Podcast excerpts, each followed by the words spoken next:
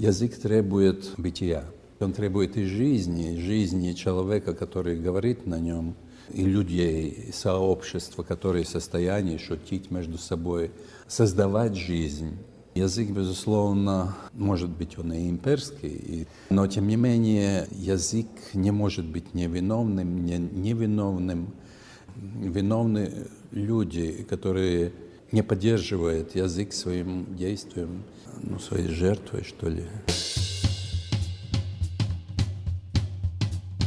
Станция «Вавилон». Художник и политика. История и цензура. Города и люди. Книги и достоинства. Пересечение границ. Хроники времен вторжения России в Украину. С вами будет Елена Фанайлова. Философ Улдис Тиронс, рижанин, основатель интеллектуального журнала «Rīgas Laiks», «Рижское время», ученик и друг великого и экстравагантного Александра Пятигорского, архивные записи которого, кстати, можно послушать на нашем сайте. К 30-летию журнала, который публикует интервью с уникальными мыслителями и оригинальными личностями всего мира, его со-редакторы Улдис Тиронс и Арнис Ритупс придумали проект под названием «Дом дураков» или «Территория свободы». И это бывшее здание ЦК Компартии Латвии, которое художники, музыканты и поэты получили на 4 месяца для изгнания духа коммунизма из его стен.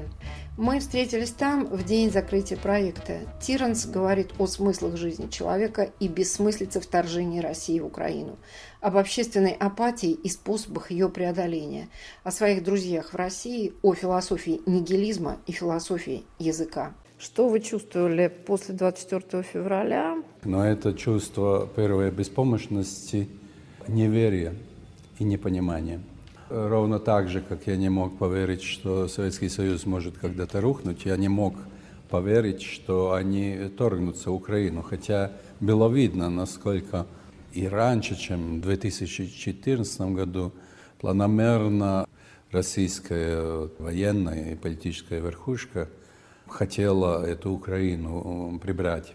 Это было видно и в всех этих э, выборах, и всех политтехнологиях и тому подобное. Я не мог понять, как это возможно. И, может быть, даже это непонимание есть самое главное чувство, которое есть, э, пользуясь абсолютно дебильным современным словом, основной вызов для человека мыслящего. Когда вы вернулись к действиям? Где-то через полгода. При этом как-то меня успокаивал давний завет Александра Моисеевича Пятигорского, что понять возможно только то, что приготовлено для понимания, артикулировано. Но в принципе представление о том, что мир устроен разумно, дает нам возможность этот мир понять. Если он не устроен разумно и не устроен таким образом, как будто в этом устройстве мира присутствует мысль, то понимать там нечего и невозможно. Э, следующий вопрос, как возможно жить с непониманием такого чудовищного явления, как война и вторжение России э, в Украину, э, убийства, бомбардировки и тому подобное, и посягательство на, на человеческое на достоинство жизнь. и на жизнь. Да. Никак невозможно. Такого понимания быть не может – все домыслы, что и те, и другие, не все так а, однозначно и тому подобное. Это просто оговорки для а, дьявола. Нужно э, иметь мужество жить э, в таком мире, где вдруг оказалось, что есть что-то, что непонимаемо. Но это моя давняя, условно говоря, философская мысль. Ее корни идет другому моему близкому учителю или авторитету Мерабу Константиновичу Мамадышвили, а именно, что самое близкое для человека – это незнаемое, та темнота в нем, которую он никогда не узнает, но ни за что никому не отдаст. Мы проснулись 24 февраля 22 года в мире, где, как сказал бы Ахутин, философ, мой друг Толя, где вдруг оказалось, что небытие – это не просто отсутствие бытия, а небытие может быть э, и что-то, что можно описать словом «ничто».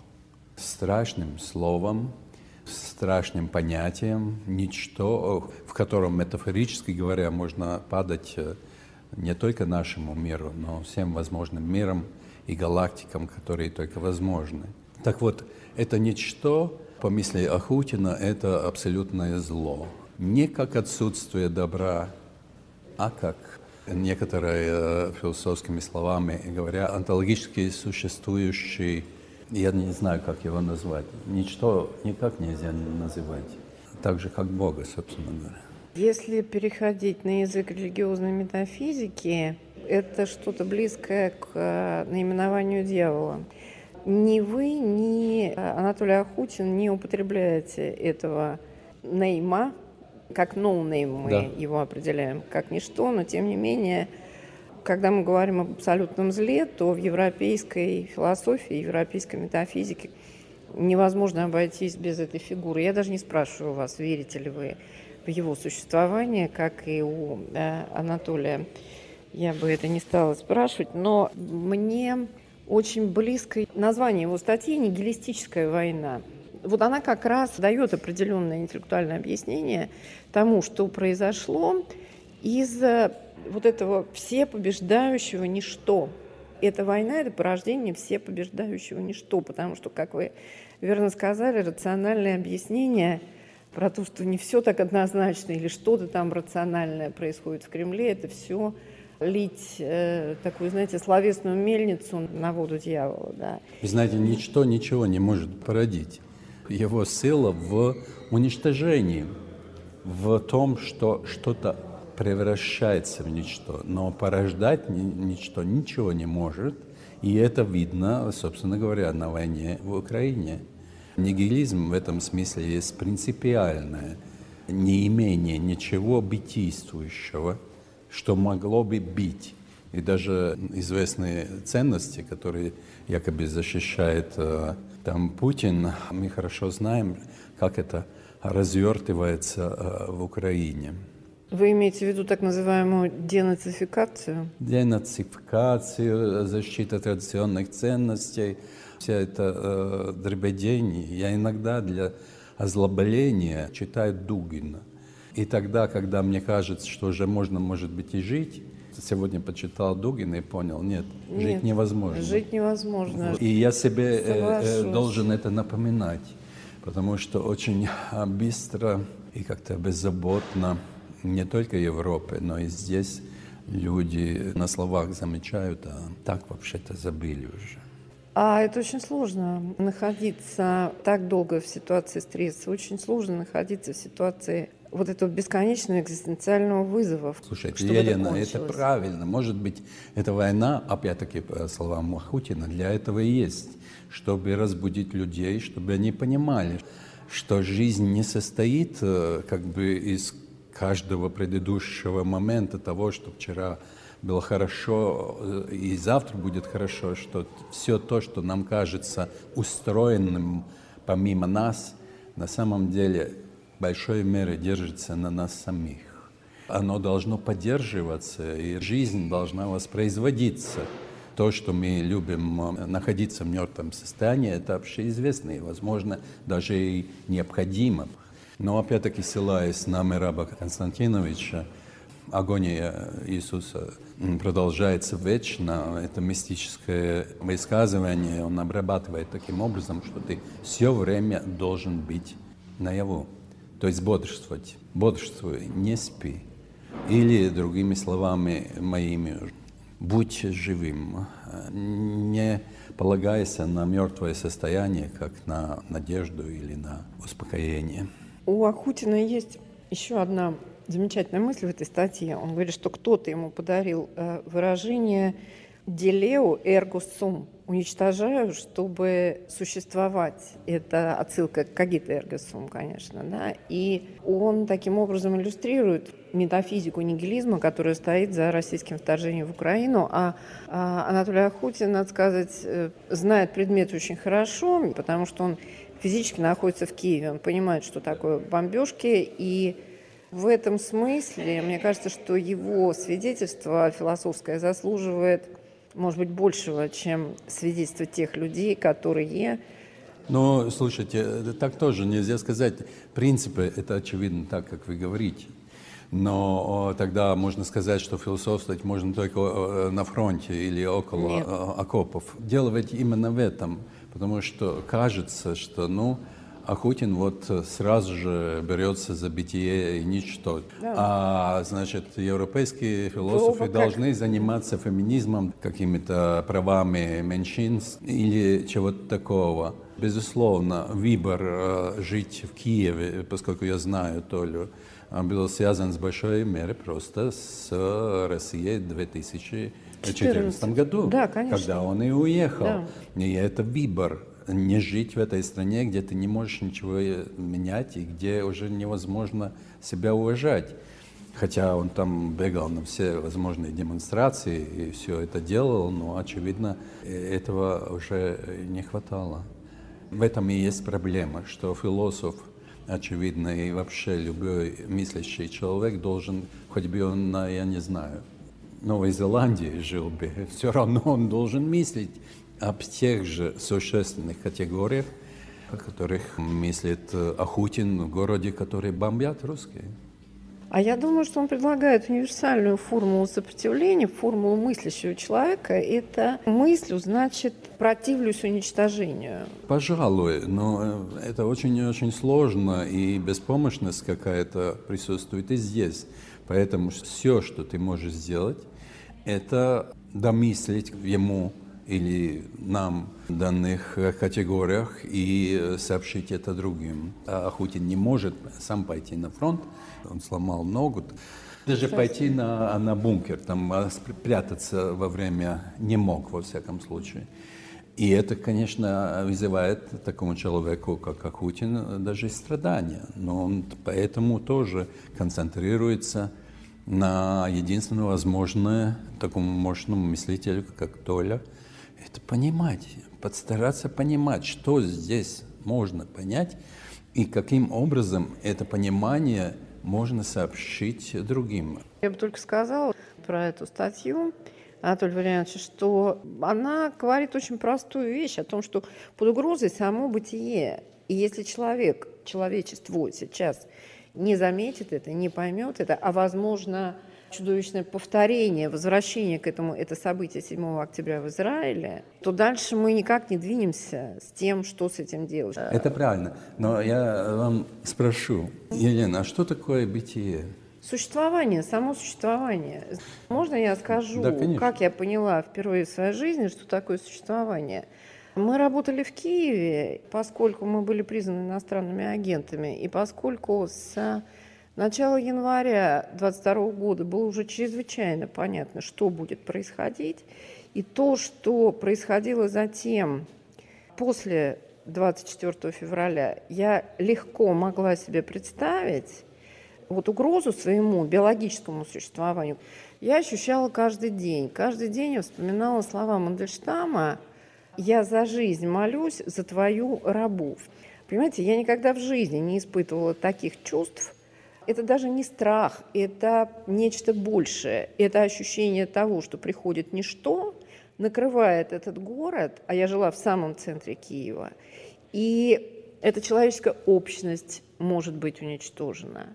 Это жизнь, сама жизнь, сам этот мегаполис, полис в греческом смысле слова. В этом нет никакой мистики, это просто хорошее понимание а, происходящего и, может быть, работа с информацией может быть, почему мне так интересна эта статья Ахутина, э, что она полностью соответствует моему ощущению надвинувшегося ничто, как угрозе существованию не то, что даже вот меня как человечка, а вот группы людей, которые находятся в этой локации. Вот так сейчас я понимаю вот с этим пережитым опытом, чему именно наступает угроза. Бытие очень э, странная категория. Это, не, опять-таки, не само собой разумеющееся. Чтобы бытие было, должно что-то а, делаться, а не просто само собой бить. Само собой ничего не есть. А, во всяком случае, в том мире, где живут люди. Поэтому оно кем-то держится. Ну, хотите Богом, хотите усилием человека. Но, тем не менее, есть огромное э, количество вещей, явлений, людей, всего что угодно, чему нельзя применить это категории бытия. Их нету. Когда Хутин говорит простыми словами, я делал интервью с ним сразу после вторжения России в Украину, и он в частности говорил то, что без абсолютных понятий, Бог там, э, абсолют, если хотите, невозможно говорить и о частных э, всяких вещах. Э, он говорил не только ничто, он говорил также об абсолютном добре и абсолютном зле. Интересно, абсолютное добро – это что такое? Мы в жизни, наверное, это не видели. Но чтобы характеризовать это, может быть, под э, эмоциональным каком-то состоянии, э, Толя сказал, что, ну вот смотрите, вот эти чудовища, которые, ну как выглядят современные солдаты, современной армии, все вот такие роботы, где глаза не видны, лица всегда закрыты, ничего нет – машины, которые поглощают э, бытие, то есть которые э, только для уничтожения. И вот рядом э, беглецы, вот там бутылка воды, кошка в этом самом, который носит рюкзачок да. за спиной. И вот женщина идет куда-то пешком, поскольку невозможно попасть в машину. Он говорит, ну вот это и есть вот такой простой пример, как мы можем найти образ абсолютного добра и абсолютного зла. Мы вернемся после объявлений. Говорит радиостанция «Свобода». Вы слушаете первую программу «Радио Свобода». Говорит Радио Свобода. Говорит Радио Свобода. Говорит Радио Свобода. Говорит Радио Свобода. Говорит Радио Свобода. Говорит Радио Свобода. Говорит Радио Свобода. Говорит Радио Свобода. Говорит Радио Свобода. Говорит Радио Свобода. Добрый день, говорит Радио Свобода. Радио Свобода. Всегда вместе с вами.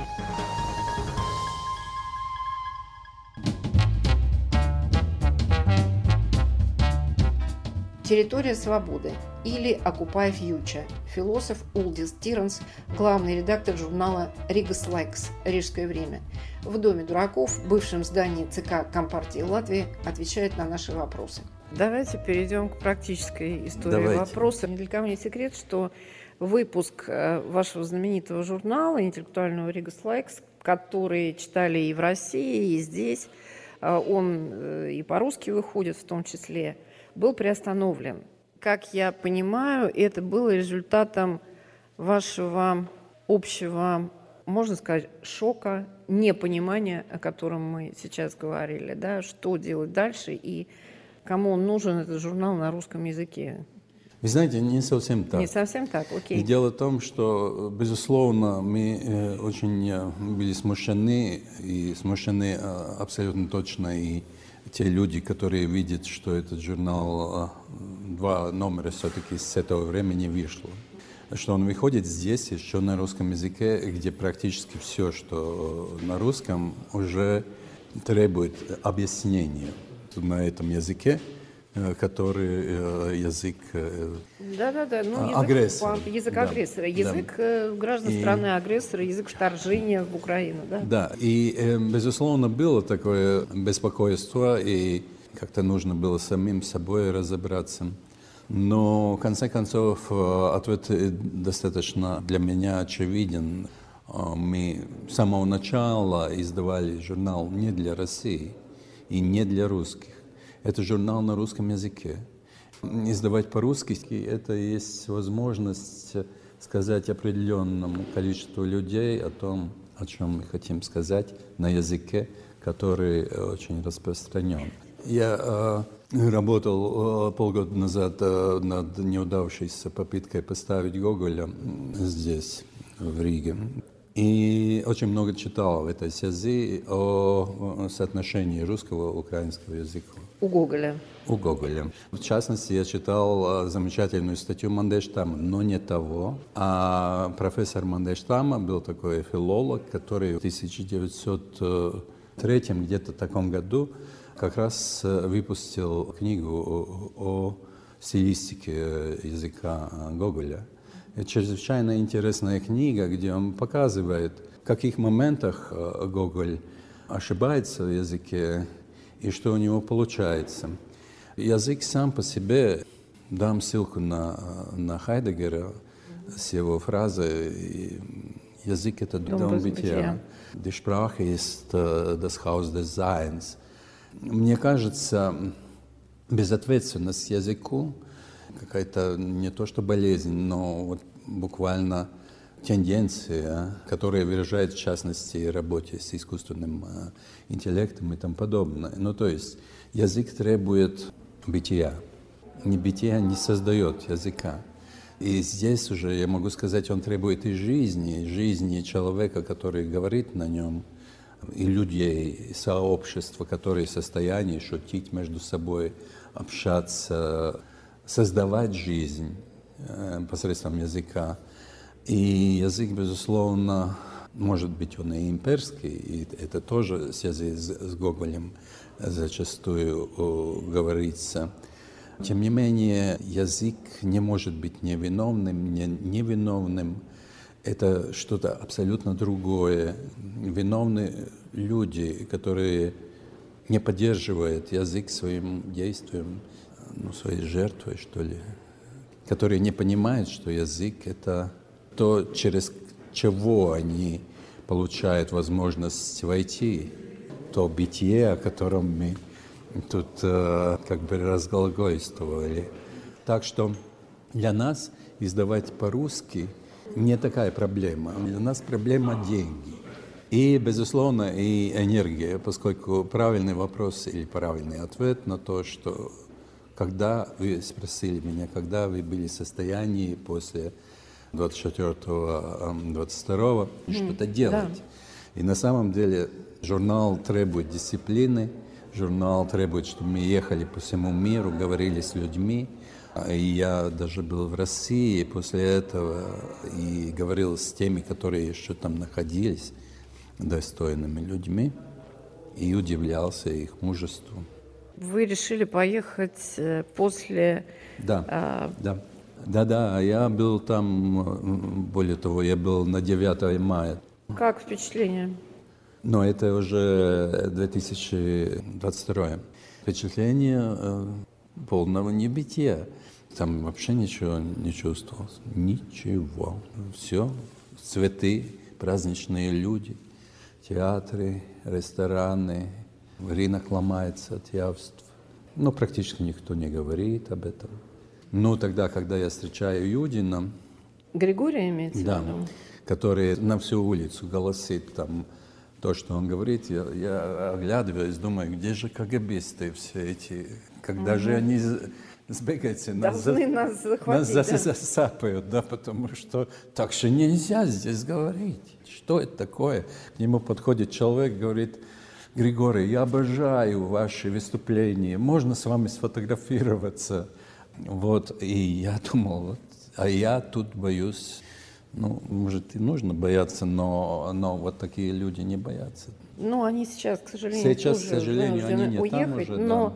а, вообще а, многие, кто нас услышит там, кто не живет в России, будут удивлены, что еще несколько месяцев после вторжения России в Украину говорить было можно – были митинги крупные, на которые выходили люди, и которые мы еще успели снимать, но они были очень жестоко разогнаны, и далее уже жестокость э, репрессивная была такова, что выходы на, на митинги потеряли да, смысл. Я, вы, может, да. мне не Простите. объяснять. Я это да. очень хорошо понимаю, потому что человеческому политическому участию есть предел – и да. есть формы, э, в которых да. что-то можно. И сейчас это просто бессмысленно, да, я полагаю. В той политической форме, в которую режим перешел, рычага да, никакого. Сложно. Я выходил э, вместе с друзьями на демонстрации после убийства Немцова. И ну, настолько очевидно, что это ну, ноль результата. Но есть какое-то чувство солидарности. Есть энергия, да, конечно. Солидарности есть того, вера. что все-таки, ну, я вижу, люди улыбаются друг другу, хотя вышли вышли по поводу убийства. Но тем не менее, все-таки еще есть люди, много их, которым мне все равно. Давайте мы наконец вернемся да. в этот волшебный дом. Происходит смена декораций. Очередная трансформация этого дома – это бывшее здание ЦК да, пару слов. Да. Да. Э, Эта трансформация – это переход, от, э, скорее всего, от бытия к небытию. В основном люди там выносят э, какие-то свои э, пожитки и какие-то свои работы. Это была дыра в самом центре Риги. Когда-то здесь был Центральный комитет Коммунистической партии Латвии, но этот дом, который пустовал три года и находился в постепенном разрушении, и меня поразило то, что нашлось так много таких людей, которые согласны э, войти э, в дом, где точно известно, что через 4, скажем, 5 месяцев кончается договор э, Да. аренды. Да. Это особенные люди, которые, может быть, не устроенные, а может быть, художники, может быть, э, композиторы, те люди, которым ничего особенного не нужно, кроме общения, кроме попытки быть живыми. За короткое время они могли создать здесь очень живую, такую живучую среду, суметь жить с друг другом, общаться, решать э, проблемы, э, совместно что-то э, праздновать, скажем, какие-то концерты или выставки. Это как бы общение, выставка быстро менялись и самые невообразимые, эм, замечательные портретные серии фотографов. Там почему-то африканское искусство, настоящие, хорошие коллекции из Нью-Йорка, здесь, вот в этом здании. Это создало новую форму общественной жизни, которой не хватает вне этого дома. Я хочу сказать, что одно качество этого бессилия, которое нами, или, во всяком случае, мной овладело после э, вторжения России в Украину, вот это бессилие, оно же распространяется в современном обществе на очень многие отрасли. Ты не можешь ни на что повлиять. Нету такого органа общественной мысли, который мог бы представить э, вот эту комьюнити, вот этот дух совместного мышления и бытия. Его нету. Неужели нужна война, как э, в Украине, чтобы начался там Майдан? Я извиняюсь за такое сравнение, не хочу это сравнить с Майданом, но я хочу сравнить это с реальной попыткой людей зажить здесь какой-то другим будущим, не тем, которые за стеной, где все лености сидят, ничего не делают, все умные и ничего не делают, поскольку умные. А вот здесь это названо домом дураков, здесь дураки, которые что-то делают. Хорошо, пусть будет ерундовый, но все равно оно создает, дает впечатление того, что ты причастен своему будущему, а не отброшен и не зависишь только от больших дяденек. Нет, здесь вообще бюджет ноль. Ноль. Это невероятно. И это, конечно же, сквотирование. Изобретено, если можно так сказать, в 17 веке в Англии во время первой из промышленных революций. И это самоуправление, и это демократия, причем прямая демократия, когда люди собираются Да. а, в этих своих там отсеках, комнатах. А это очень забавно, потому что из гнания духа коммунизма из партийных кабинетов происходит ровно, когда эти художники поселяются в этих кабинетах и делают из них совершенно феерические какие-то выставочные пространства и так далее, и так далее. Дело в том, что современное государство нуждается в этих территориях свободы. Оно само нуждается, потому что какая-то косность того, что происходит, и безнадежность, безнадежное топтание на месте, ну, какое-то полагание на прошлое величие или что-нибудь такое. Конечно, она нуждается в таких домах дураков, как это. Говоря опять такими детскими пошлостями, нужен дурак, который э, говорит, что король голый. Это королю нужно. А дураку, собственно говоря, это может быть и не так нужно. Вот мама мне говорит, ну как ты серьезный как бы человек, какой дураки, ну что это такое? Мне очень сложно объяснить, но Вот я серьезный человек с репутацией, например, считаю, что люди слишком серьезно относятся к сами себе, к своим важным постам.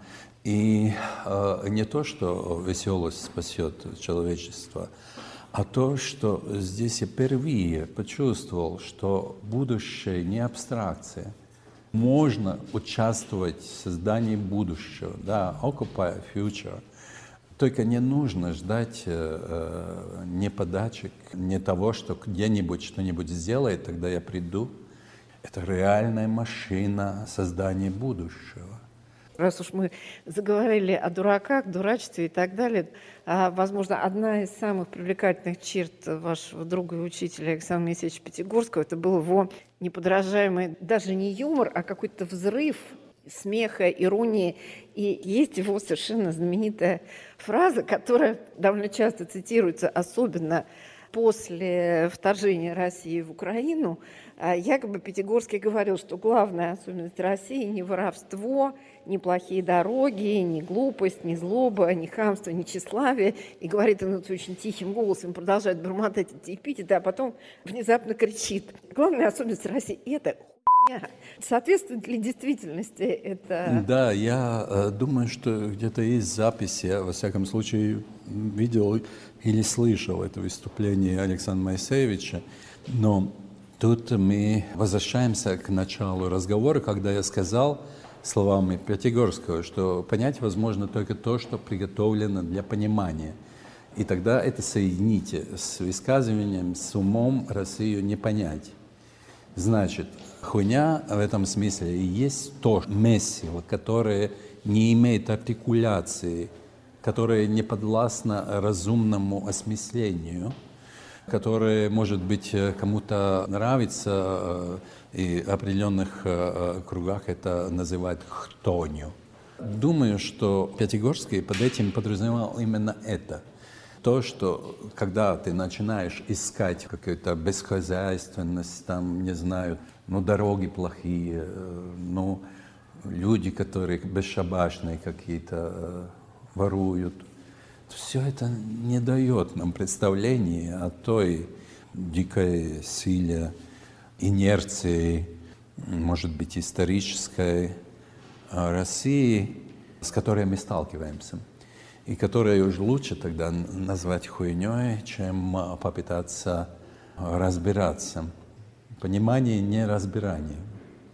Но, возможно, это и определение того, что и нечего тут понимать, в зле нечего понимать. Только Оно... понимаете, ведь на самом деле в том классической традиции, если зло – это отсутствие добра, тогда это уже разбирание, это уже понимание. Вот э, если это отсутствие добра, давай научим добру, Здесь же идет речь о том, речь что... идет о настоящем зле, которое да, да, которое необучаемо, да, и которое не имеет э, э, всех тех благородных э, просвещенческих интенций, с которыми мы могли бы обращаться с трудно воспитаемыми и угнетенными. Нет, там ничего такого нету. Это тенденция убивать и уничтожать. Что здесь э, можно сделать? Что делать это к Ленину, но в силу того, кем ты можешь быть, ты действуешь. Потому что то, кем ты являешься, ну, это такая зыбкая вещь. Но из вот именно то, что ты сделаешь, это и покажет э, твою возможность жить в этом мире или невозможность. Я не говорю, что это легко, но никто нам и не обещал, что будет легко. Улдис Тиранс, философ, его смыслы жизни и территория свободы. С вами была Елена Фанайлова. Подкаст «Станция Вавилон». Слушайте новый выпуск каждую субботу в приложениях Apple и Google, в Яндекс Музыке, Spotify, а также на сайте Радио Свободы в разделе «Подкасты». Пока-пока.